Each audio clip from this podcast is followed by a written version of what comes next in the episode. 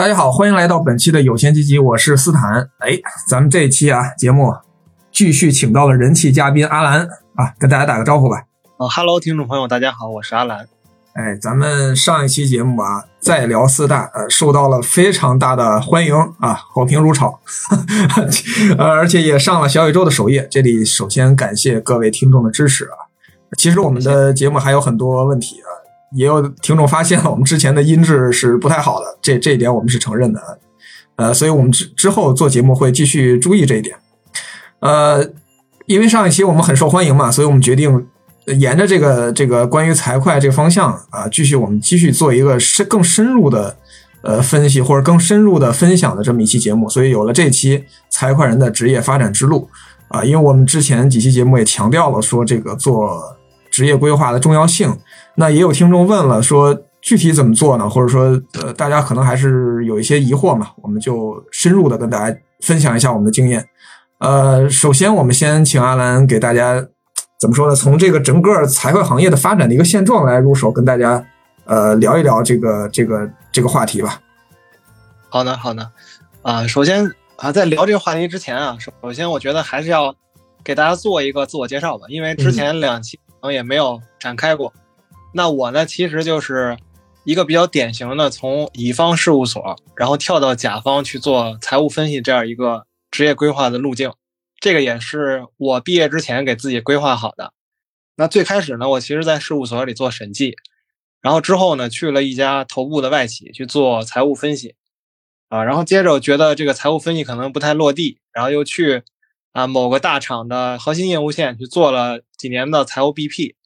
然后现在其实就真正转到了业务里啊啊去做经营分析，那其实就是一个。典型的从乙方到甲方，然后从财务到业务的一个发展的路径。OK，这个就是我的个人的职业路径的经历。好，接下来我们首先大体聊一聊财会行业的发展现状。啊，我觉得可以从几个方面开始。首先是从业的规模。那其实我国的财会行业从业规模是非常大的。啊，我从网上大概找了一个数字，大概有三千万到四千万人的一个体量。那其实这个体量，大家可以看一看，其实是。一个欧洲小国，或者说一个类似于中型国家的人口的体量，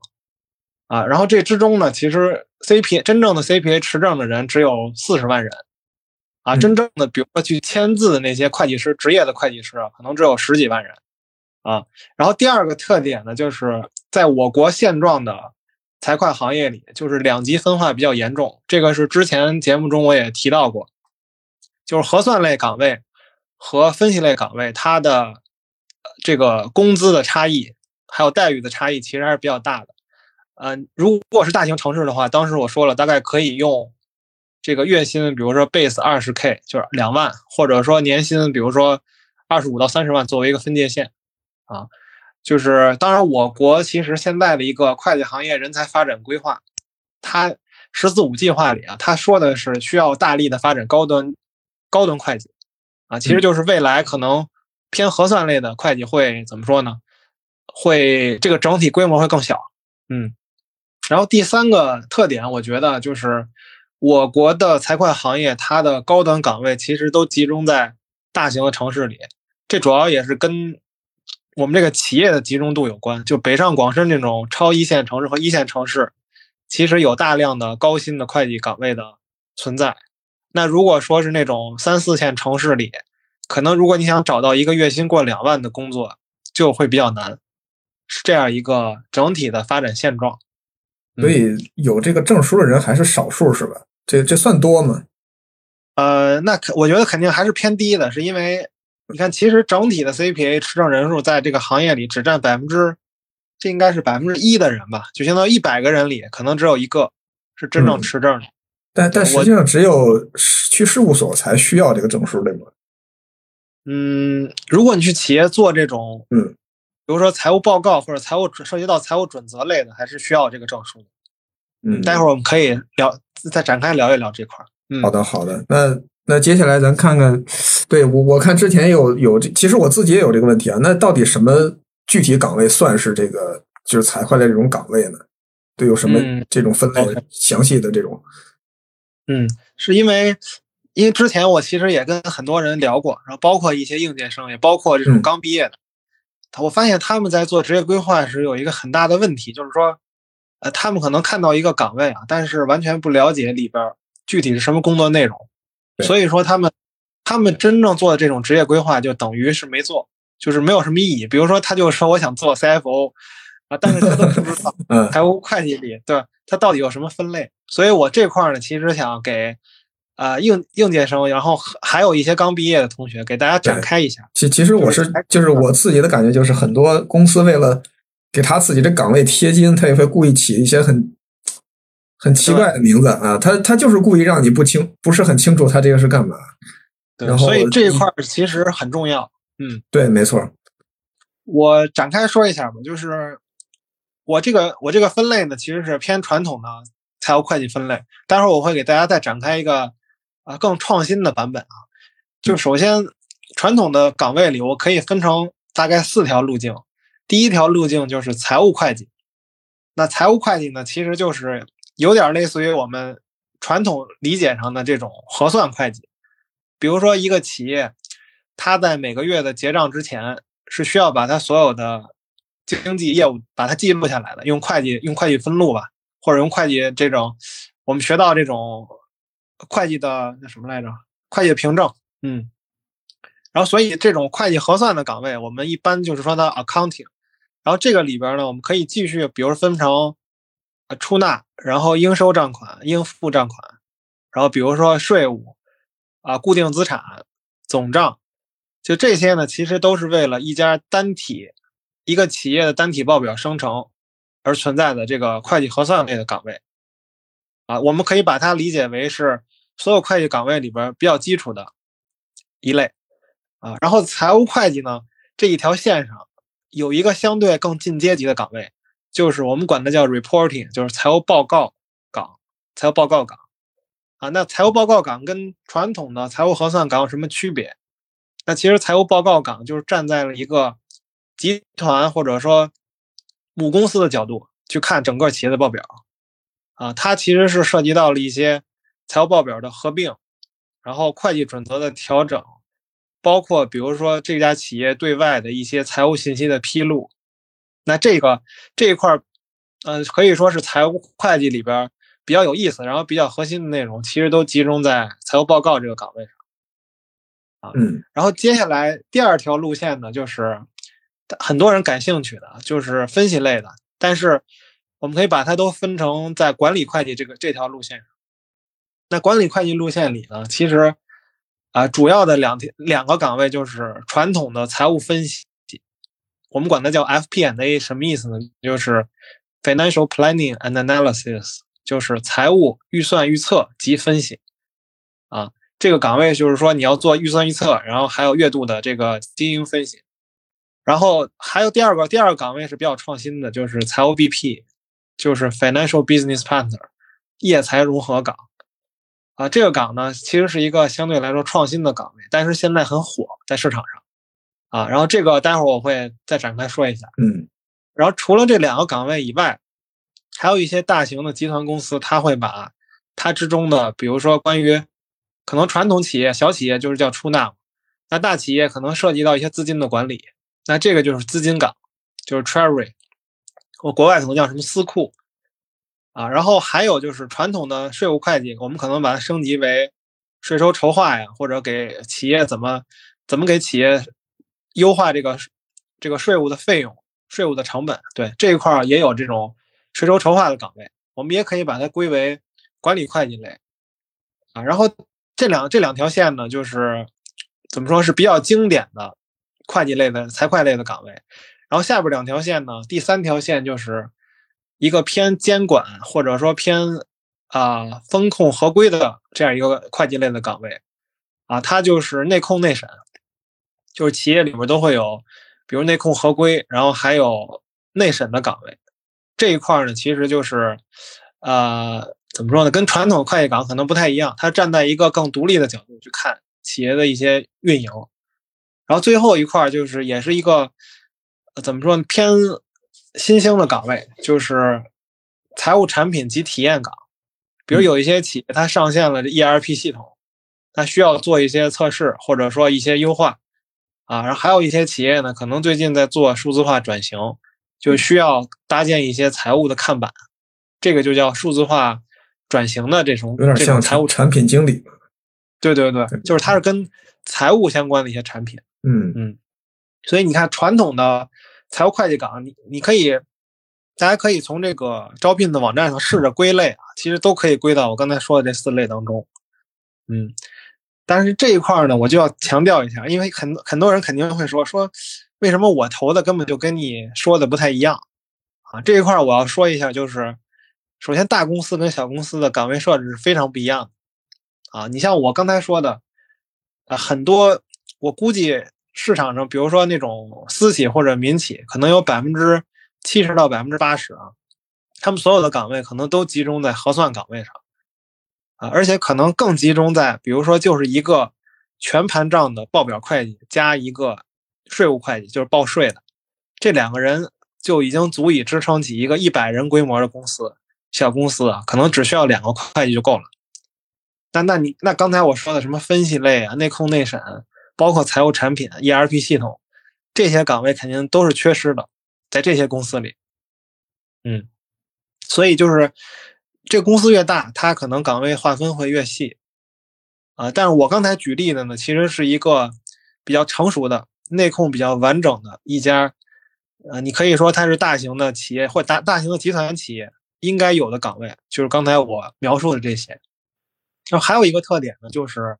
不同行业之间，虽然这些岗位的设置可能是一样的啊，但是因为行业的原因，每个行业之间的工作内容可能不是很相关。比如说房地产行业，然后或者说金融类的，比如说保险、保险行业等等，它可能也有这些财务会计的岗位，但是他们遇到的这些科目啊，还有这些报表的呃会计准则呀、等等，可能都有很大的差异。嗯，这两点是我觉得应届生可能需要去了解的。嗯，这个还是需要这需要最好，我觉得就是需要找一些真正做过的人了解一下。这个单从现在单从这个岗位的名字上，已经很难分辨出来他到底是干啥的了，包括他的呃那些那些他在写的上面的那些职务的具体的工作呀什么的，呃，我的感觉就是虚的偏多啊，有时候。想要了解这些岗位的话，我觉得可以去，比如猎聘网啊等等，你嗯。看一下那工作描述，就是嗯。JD 啊，你结合你之课本里学到的一些东西，你可能能大概的知道他是做什么的。对对对，行，那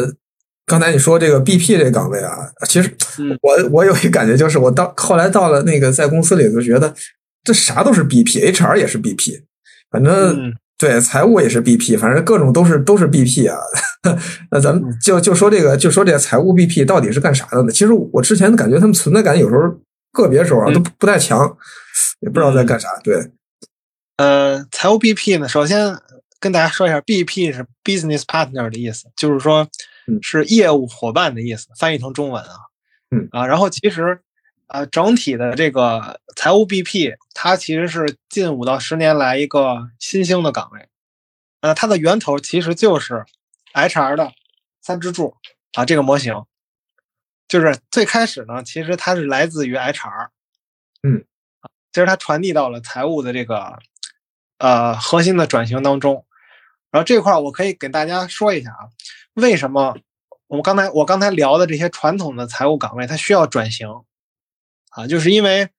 财务 BP 这岗位，如果你持续关注这个市场的话，你会发现，比如说二零一五年以前基本上就不存在，可能只有华为当时有这个财务 BP 这个东西啊。为什么要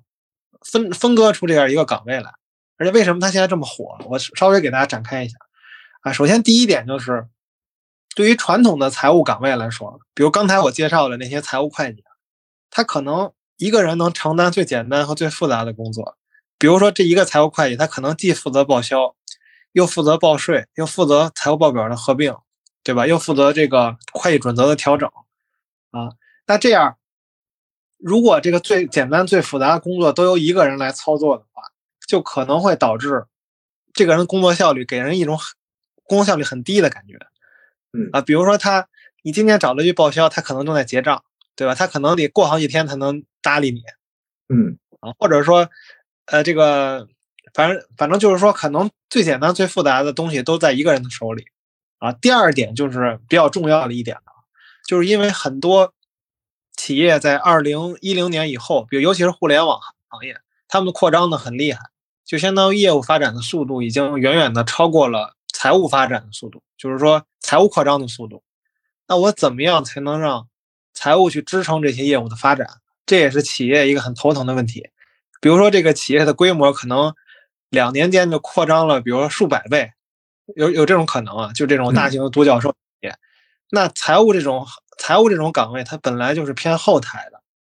那它可能之前只是负责一些报销啊，或者说一些简单的费用类的科目，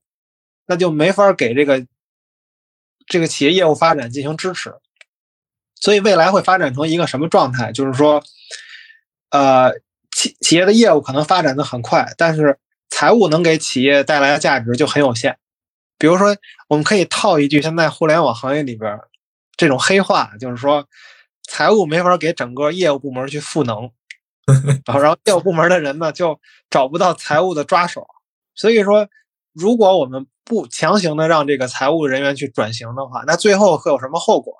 就是财业务的人员会把控着财务数据，最后财务的人可能就只是沦为一个报销的时候他会找到你，或者说他就找你啊、填个预算等等，就是说你完全参与不到业务当中去，会有这样一个问题啊。所以其实后来呢，就是我其实最早推行这个财务转三支柱转型的应该是华为，我我记得在国内应该是啊，他们是推行的很早的。之后这个模型其实已经推广到了。基本上，现在应该应该推广到了很多很多的大型集团企业里。那这个三支柱模型设置的财务岗位，就是我刚刚说的，它是一个比较创新的类型啊。就是首先，它把比较基础的，然后重复性比较高的工作，全部都归类到了财务共享中心当中啊，就类似于我们之前的这种流水线的工厂流水线的感觉。我们把财务的比如刚才我说的应付、应收、应付、出纳等等，每一个类别的岗位都归为了一个流水线啊。那么这些流水线上的工人，他每天就处理这个集团，比如一百家子公司的同样的业务，那他的效率肯定会提高。但是这个人呢，其实就变成了一个螺丝钉。之前呢，可能一个人他会接触到啊各类型的这种业务啊，但是这个财务三支柱以后。财务共享中心以后，其实这个人他就被锁定在了一个很细的这个一个职能上。对，这个就是财务共享中心。我们就是为了把财务里边一些比较重复性比较高、价值比较低的东西把它拿出来啊。然后第二块呢，就是财务专家中心啊，这一块其实就包含了一些政策上的制定啊，比如说这个会计准则怎么应用到某一个行业上。啊，或者说怎么去做税收筹划，然后怎么去做呃资金的管理，其实专家中心它是一个相对来说也比较核心的岗位，就是说能够给企业贡献比较高价值的，它是输出财务解决方案的这样一个这样一个地方，对我们管它叫财务专家中心。嗯，然后最后就说到了财务 BP，就是在这个财务三支柱模型里，它叫。业财融合岗，嗯，具体什么意思呢？就是说我这个财务专家中心输出的这些财务的方案，我们需要把它传递到业务侧。啊，什么是业务侧？就比如说，它这个企业可能会有，呃，这个产品的设计、研发，然后到它的生产，然后到供应链的交付，然后再到它的销售定价、销售政策的制定。然后最后可能到一些售后服务等等，那么整条企业的价值链上，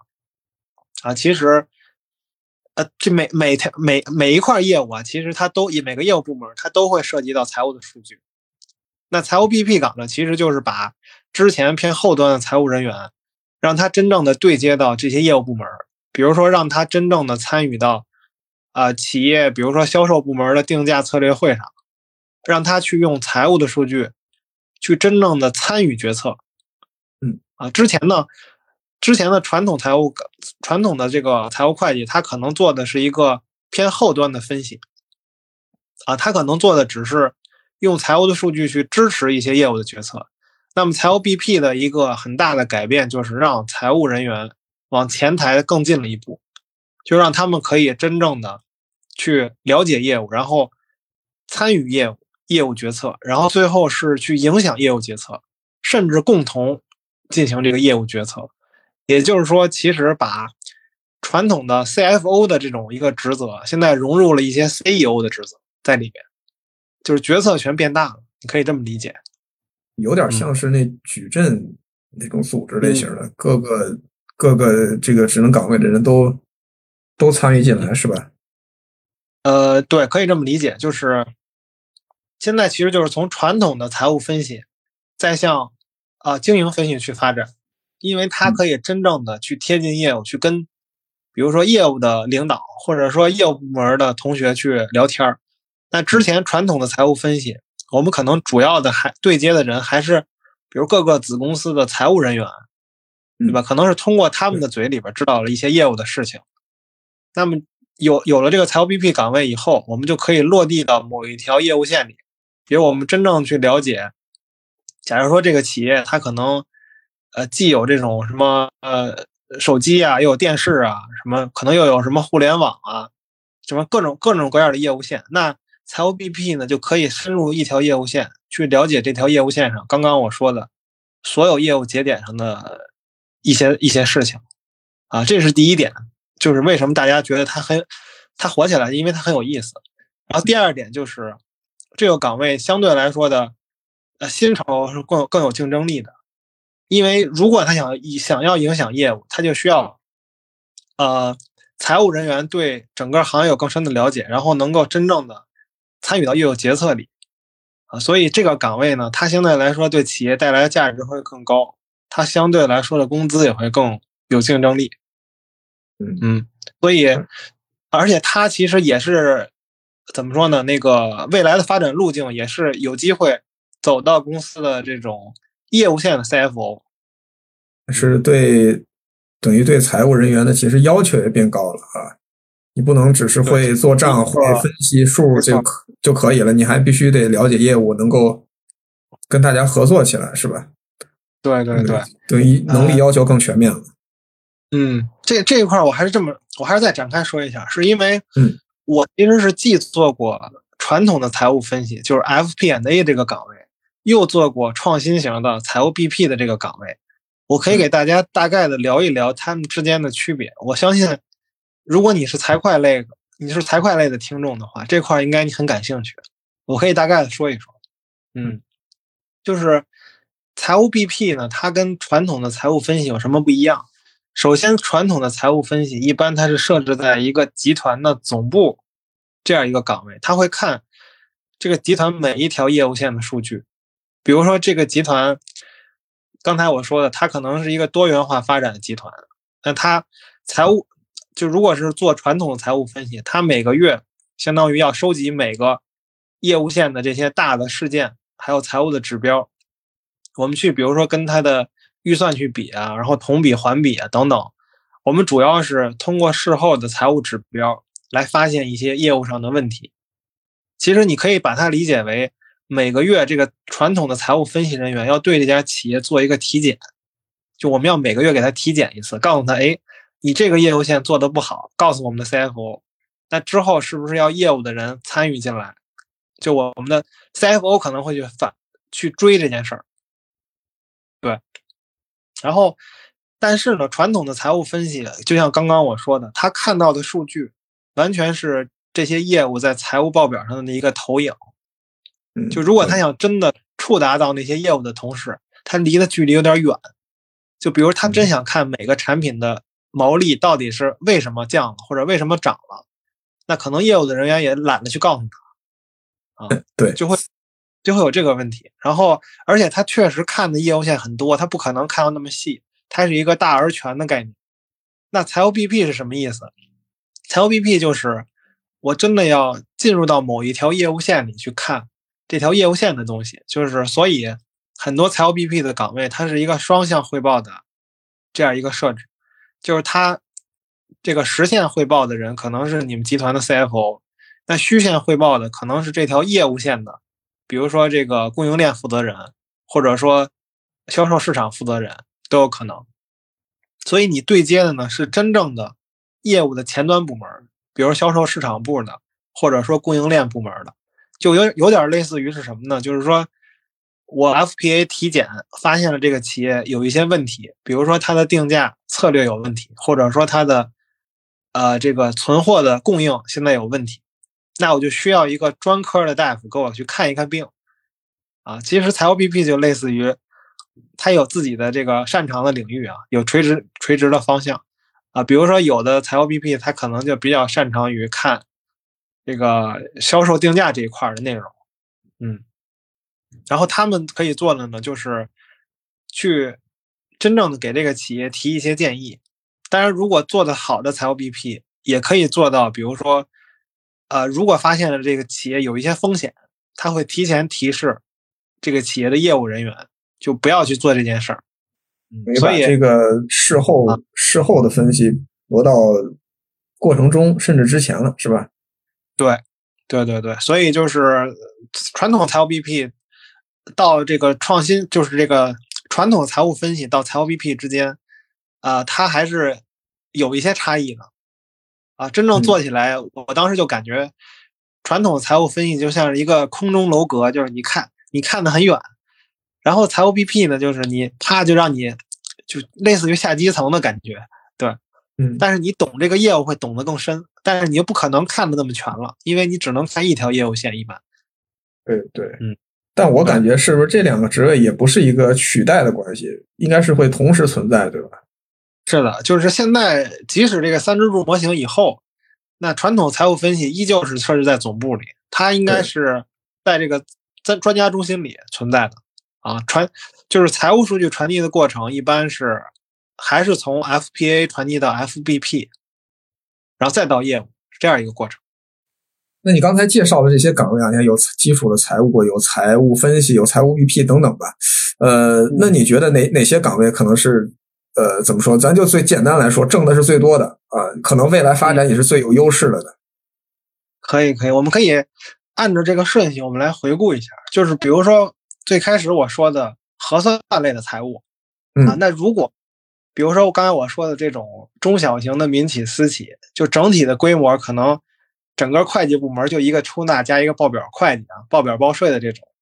那对于这种这种岗位的话，我觉得就是不论你考多少证书，然后你对于整个企业带来的价值都是很有限的。所以说呢，呃，假设说未来真的有财务机器人的话，那你是第一个被替代的。对，所以这种岗位的话，我就不建议说你要从头做职业规划的时候，比如你就一条路一直走到底。我觉得你就要尽快转型。那大致的情况就是，我们可以用当地的平均工资来平均工资来衡量一下。就像我说的这种传统的基础类的核算，一般就是你当地平均工资的百分之六十到百分之一百三，你可以自己算一算啊，大致的合理的薪酬区间就是在这个区间。啊，所以，但是呢，有个问题是什么？就是会计行业为什么要大力发展高端会计人才？是因为这种传统的核算类会计占据了，其实占据了行业里边的绝大部分的这个岗位，可能大概有百分之八十或者更高。嗯，但是之中呢，我觉得有三个岗位我可以推荐，就是第一块就是刚才我说的，如果你比较会搞这个。给这个企业，比如说节约节约税款，就是做税务筹划的啊，比如说给这个企业申请一些税收优惠啊，或者说个税的筹划等等，那这一部分我觉得是有有价值的。你可以比如说朝这个领域去深耕一下。然后第二块就是，如果你这个企业这个比如出纳岗啊，未来你也可以考虑，比如往资金岗方向发展，就是做资金的管理，因为比如说你这个企业你用啊，这种各种申请各种优惠的贷款，或者设立资金池给企业增加资金利用效率，这种都是可以很好衡量出它的价值的。嗯，然后最后一块呢，就是刚才我说的财务报告，就是财务会计里边比较进阶级的岗位。就如果你要是真的可以用财务报告去，呃，规避一些，比如说后续的那财务核算上的财务风险，或者说外审的带给我们的一些那个财务风险的话，我觉得这一块也是可以去深耕的。就这三个岗位，我觉得是传统核算类岗位里边还不错的。然后接下来啊，分析类的岗位我也可以说一下，就是分析类的岗位呢，虽然它没有财务 BP 的那么贴近业务，但是它比起传统的核算类岗位，它的工资还是会更高的。嗯啊，基本上来说，呃，比如在一线城市啊，他的月薪应该会超过二十 K，就是在大概在两万到三万多之间，是这样一个合理的薪酬。啊，这个当然我这个工作年限啊，可能都是要在三年以上的这么一个时间。嗯嗯，呃，所以说，如果传统的核算类岗位啊，未来是可以往分析类岗位去发展。审就是审计类的岗位，就是刚才我说的，比如内控内审的岗位啊，它虽然没有这个分析类的岗位这么靠业务吧，贴近业务，但是它自己呢，其实是一个风险控制偏中台类的岗位，所以它的薪酬其实也比传统的核算会计要好啊，可能会比这个分析类的低一点。一线城市我觉得年薪可能也在二三十万左右，是比较正常的。最后再说说财务 BP 啊，财务 BP 其实啊，因为它是一个更综合的岗位。刚才我说了，其实财务 BP 需要一个人综合能力很强，他既要了解，比如说财务报表勾稽关系基础知识，然后预算，然后包括一些工具的应用和行业的了解。所以，因为它是一个综合类的岗位嘛，然后他他的薪酬啊，他的工作年限要求也比较高，一般他要求是在五年以上工作经验。啊，薪酬呢，普遍啊，普遍是在三十万以上，啊，当然它也是有相应的上限的。一般，如果你不是 BP 的 leader 的话，一般你的上限也就在六十万左右。这个还是一个一线城市的大概的，怎么说呢？大概的一个经验指标吧。嗯嗯。但是我整体来说，我觉得，呃，所有的岗位你都可以用两个东西来衡量一下，就是说，第一个要看什么？要看你对一家企业能创造的价值。就是这个东西呢，其实决定了你工资的上限。比如说，假设这种什么华为天才少年啊，这种，他可能年薪给他开到二百万。嗯，为什么呢？是因为他一个人可能就能顶一个团队啊，他确实能给企业带来很大的价值，或者给企业带来一个品牌推广的这么一个价值，这都是有可能的。那第二点就是你要看整个你这个岗位设置的不可替代性，它决定了你工资的下限。就像我说的这个财务核算类的岗位，它的可替代性就是很强。比如说，你可能是一个会计研研究生啊，你可能就能做这个岗位，完全，比如给你开五千块钱的工资，那跟比如说，如果给你开那种五万工资的财务经理，你们说都是做一件事儿的话，那企业肯定想找一个更便宜的人。对，就是说，说明这个企业的不可替代性，不，这个岗位的不可替代性很低的话，那他的工资也不会很高。但是，但是我还是一点强调，我觉得每个人都有每个人适合的吧，咱也不能说一直就是朝前看，就是因为你你想想你说的那种最基础的岗位，其实它还是大多数啊，那它也正是因为它是大多数，所以它才可能相对要求低一点，然后工资相对低一些啊，然后你可能我觉得根据每个人自己的实力不同，你可以去选择你自己发展的一个道路吧。嗯，那那你觉得今年？我觉得，尤其是对今年这个就业形势来讲，你觉得对财会人呃怎么样呢？他们需要做什么准备，或者呃，其实我觉得从疫情以后，尤其是二零二一年后，就整个财会的求职市场，其实都相比于之前是竞争是更加剧的一个状态。那尤其是最近两年大量的应届生，大家也都看过新闻，我我看好像明年写的是有一千一百五十八万人，是吧？而且研究生一直在扩招嘛，对对对，就是，所以说现在如果你是本科生的话，我觉得，呃，如果你想直接比如说去找一个，比如财务 BP 的岗位，那肯定是可能性很小，对，所以你你需要的呢，可能还是从，要不然就是从事务所开始，然后要不然就是从，呃，这可能四大现在都没有那么容易进，因为，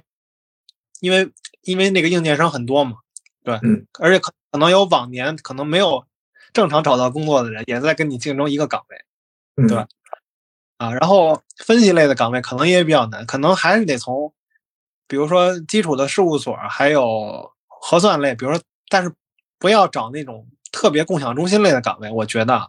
就如果你能找到总账啊，或者说有这种全局观的岗位，先从那个岗位开始，然后工作个一两年，然后再考虑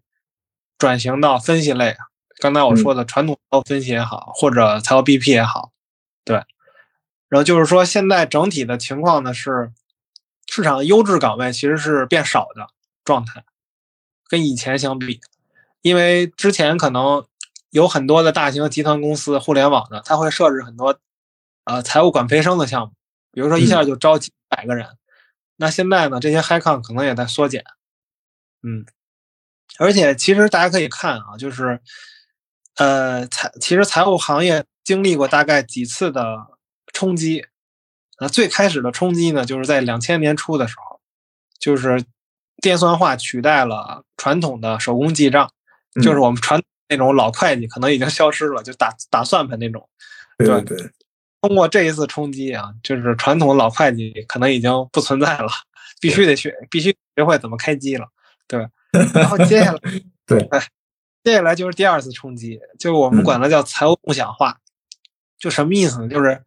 曾经我们一个集团公司，它可能有一千家子公司。假如说一个大型集团啊，比如中石化这种，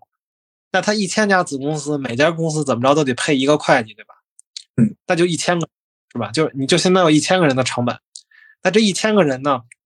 他们可能做事儿的效率还不太一样，有有快有慢的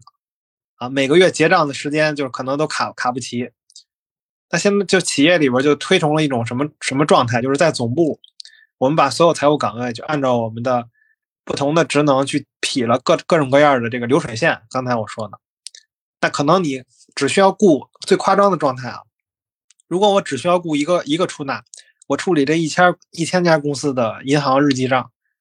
那它的效率可能很高，因为每家公司其实都是做的一一件事儿嘛。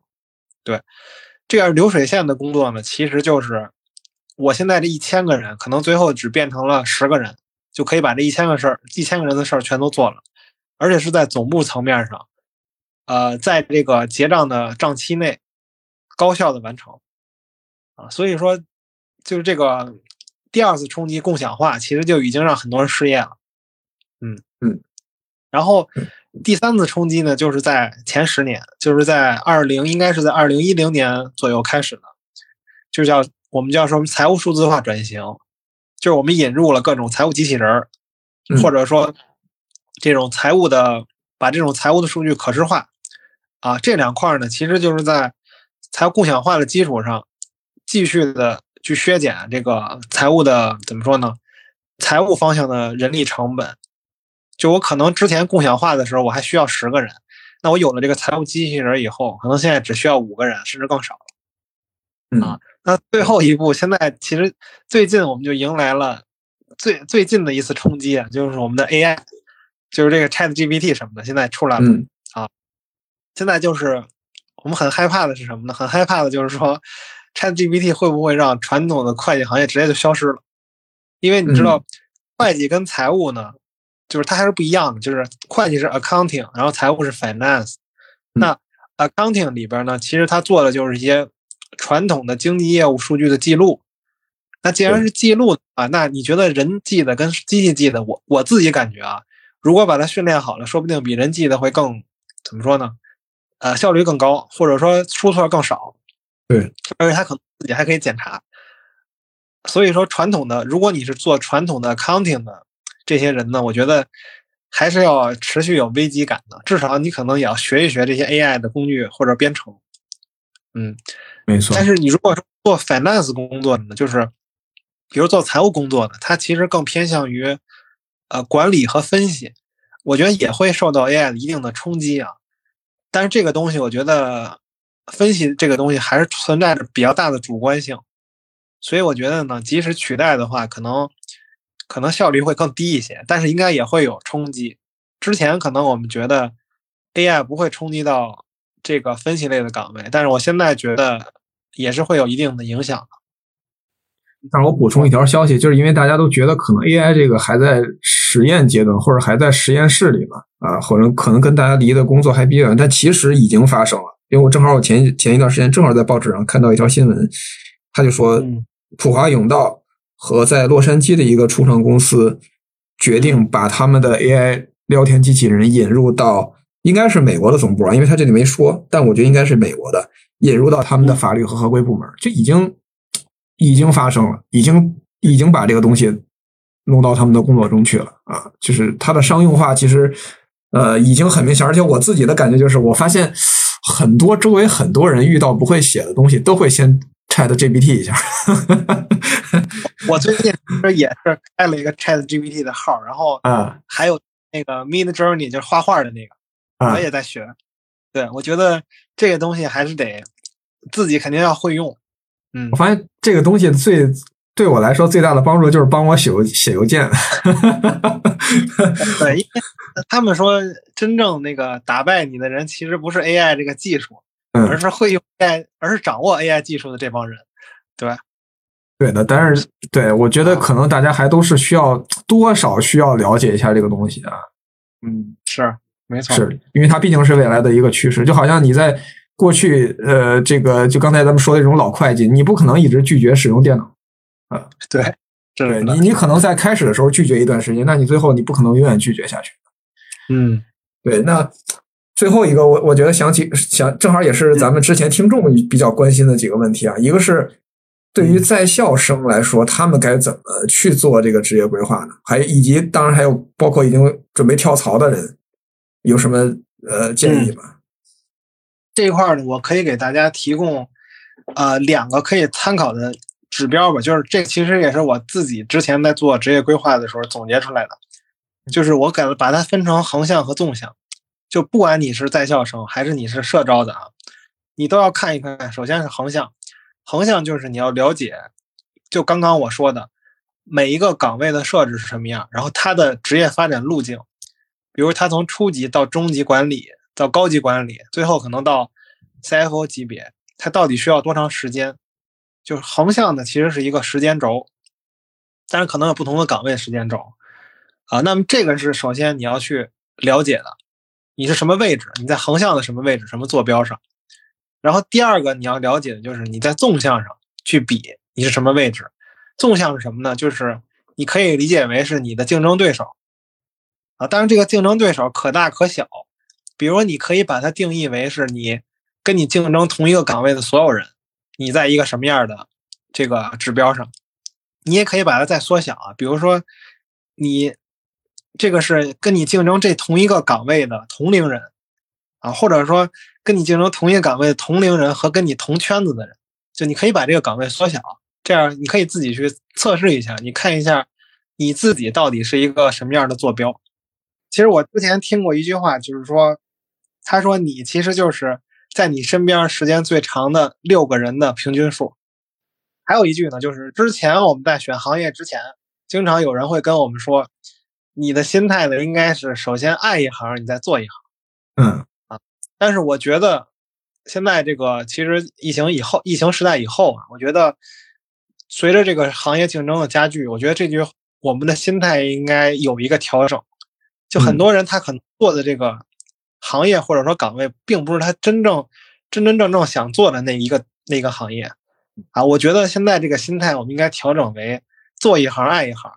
嗯，就有点似于这个我们日本，他之前看那种日本纪录片里边什么寿司仙人这种感觉，对。那你说我要是根本就不想不想做怎么办？什么都不想做。我觉得就是说，你要我们应该做的什么？在职业规划之前，首先你要了解这个行业是什么，这个是第一第一位的。第二位就是你应该在做这个行业之中，你去持续的培养你的兴趣，就你要有一个正反馈，而不是说我就不想做，我就不做了。这样这样的心态肯定是不对的，而是说。我我不想做，但是我做在这个行业里，我怎么能够让我喜欢上这个行业？对，但是我觉得啊，就是说现在当代很多的这个应届生和年轻人，你你不能说你你要求环境改变，我觉得还是主要你要适应这个环境。我我我我只我分享一下我的观点，正好之前我呃前公司正好我老板跟我说过两次，不不不是只跟我是在我们组会上说过两次，他说呢，就是如果你对这个行业喜欢呢。那很好，那你就认真做下去，正好你还能养靠它养活你自己，而且呢，你还对它有一定的喜欢，对吧？咱不能说百分之百喜欢那个，可能太难了。你就是至少你对它感兴趣，那这非常好，这是非常理想的一个状态了。嗯，如果你不喜欢啊，那也没关系，你就把它当成一个养活你自己谋生的手段就好了。但是你要对得起你这份工资，对得起你这个呃，怎么说呢？对得起你要承担的这个责任。这个责任不光是你对公司承担的责任，包括你对这个家庭，因为你你要靠这份工资，可能给家里呃，不论是你要养活自己的父母还是孩子等等，你要对得起这份责任，那就可以了。对我其实其实我觉得能做到厚一点也是也很了不起了啊，因因为有很多人其实是在在工作中自己瞎晃荡嘛，还给别人惹事儿，然后还搞得这个一团糟，然后这这这种人是最讨厌的，你知道吧？一点职业性就就我觉得这个就叫什么叫职业性，就是就是你在这一行干着，你就要对得起你这份责任。我觉得做到这一点，起码这是最起码的就可以了啊。嗯，但是通过我的观察，我觉得我身边做的好的领导啊，普遍。他们都是对这个行业是有兴趣的，没错没错。但是如果你想做的特别好，那是另一回事了。啊，但是我我是他们也跟我说，就是说这个兴趣也是慢慢自己怎么说呢？自己历练出来的，不是说最说他就非常笃定一一路走到底的这种。嗯，对对对。很多人在不断的实战当中啊，慢慢产生的这种正反馈。所以我觉得还是，如果你觉得你不喜欢这个行业。嗯，你先想哪个方面，可能哪个细细节的点上，你觉得 OK，我我不讨厌啊，那你可以从这个点上作为突破口，慢慢的来改变自己的心态。比如你是你可以你可以考证嘛，比如说你可以通过考证来激励 对这个行业有了解，或者 这个正反馈非常重要，你必须要建立起来，不然你这个职业规划做完了，你可能也是没法往下怎么说没法往下走，对，嗯。其实之前很多人问过我，就是什么人适合做财务？那我觉得你要总结的话，其实你可以总结出很多特点，比如说这个人他细心，什么具备数字敏感性等等。但是我觉得这些其实都不是最重要的，最重要的是你怎么能够在啊你所处的这个行行业和环境里边持续的做下去。就是我觉得你整个怎么说呢？是啊，这种心态是更重要的。在在这个职业规划当中，就你能不能沿着你真正规划好的道路走下去，比你更适合这个行业要重要一百倍。嗯，对，这个这个这个还是有一道理的。对对。那最后咱们这个节目最后啊，能不能给一些财会类专业的已经毕业的，包括正在求职的同学和已经毕业的一些呃这个同行们一些提升自己的建议呢？嗯，我觉得。可以啊，是因为刚刚我也持续说了，你如果未来想高薪，那你肯定要增加你的不可替代性。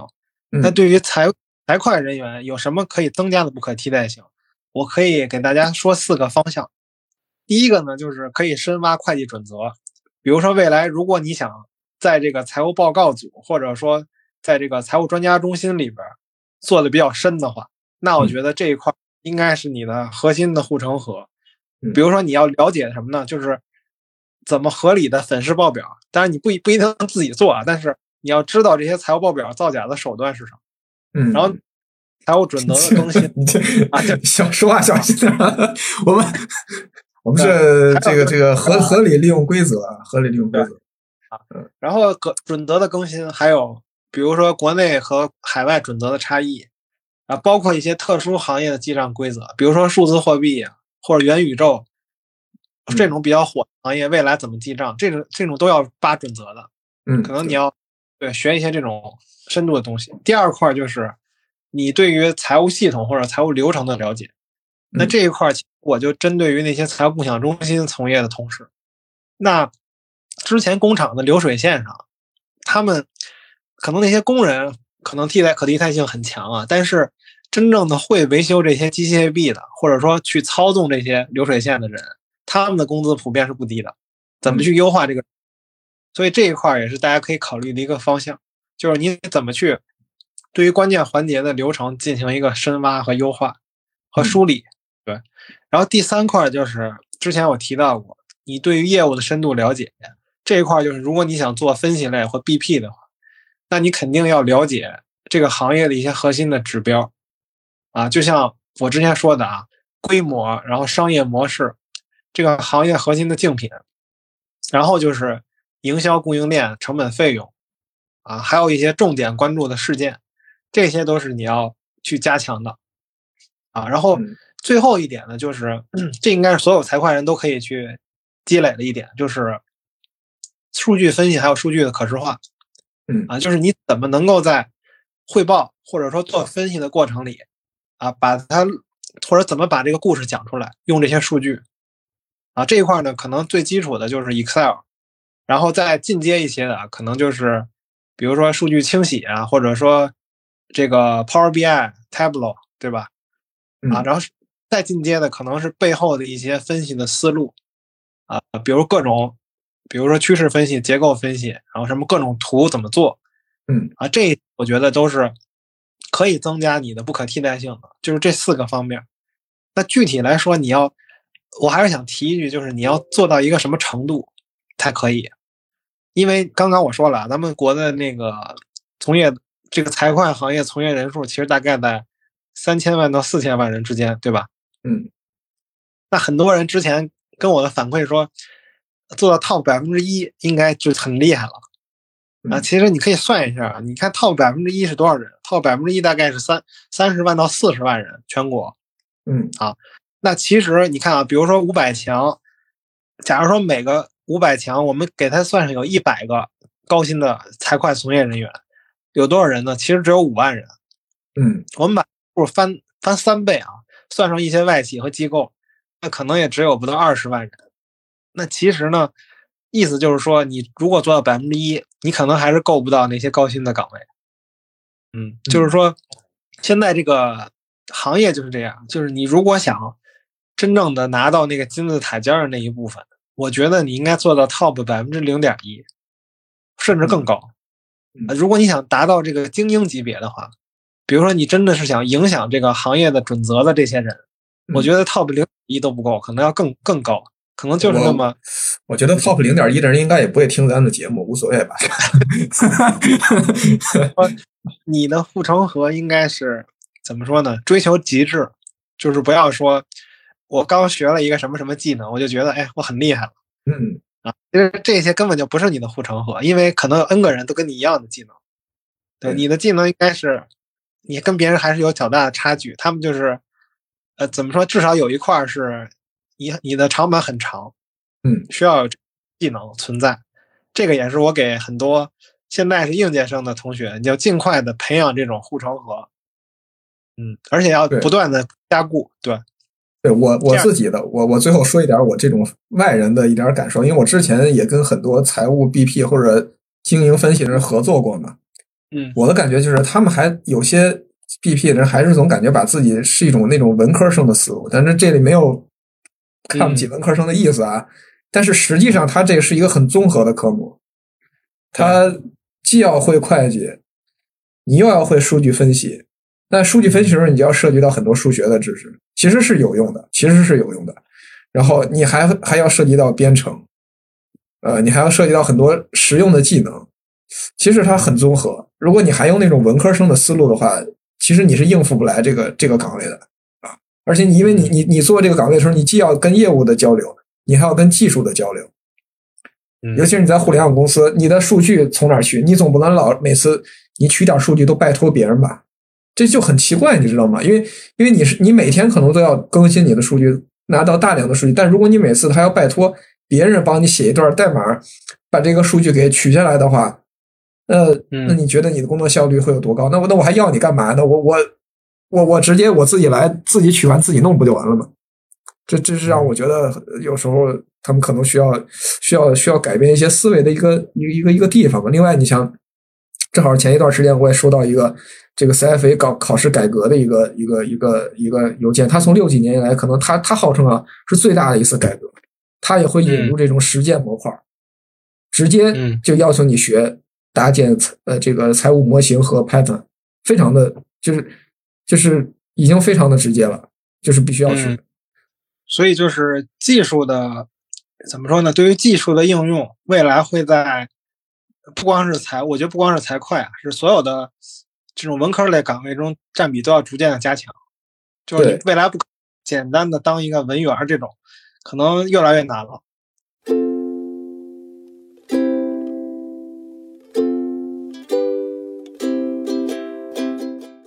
最后呢，再做一个总结吧，就是对于啊财会行业的从业者，包括应届生，首先我们在做职业规划的时候，要对你整个行业的各个细分领域的岗位有一个详细的了解，包括他的工作内容，然后还有他的职业路径。然后第二点就是你要明确你自身有哪些啊、这个不可不可替代的能力，或者说是专业的护城河，嗯比别人要强。啊，最后一点呢，就是啊这块儿可以提一句，就是有的同学如果他本科毕业，然后也没有现在还没有考到很好的证书，或者说找到很好的实习的话，可能就业会有一定的压力。我是建议有机会的话，先去读个研，然后再出来找工作，嗯可能在目前的这个求职市场上会更有优势一些。嗯啊，当然还是刚才我那句话，就是大家的心态一定要调整好。就是现在这个市场呢，可能并不是说你想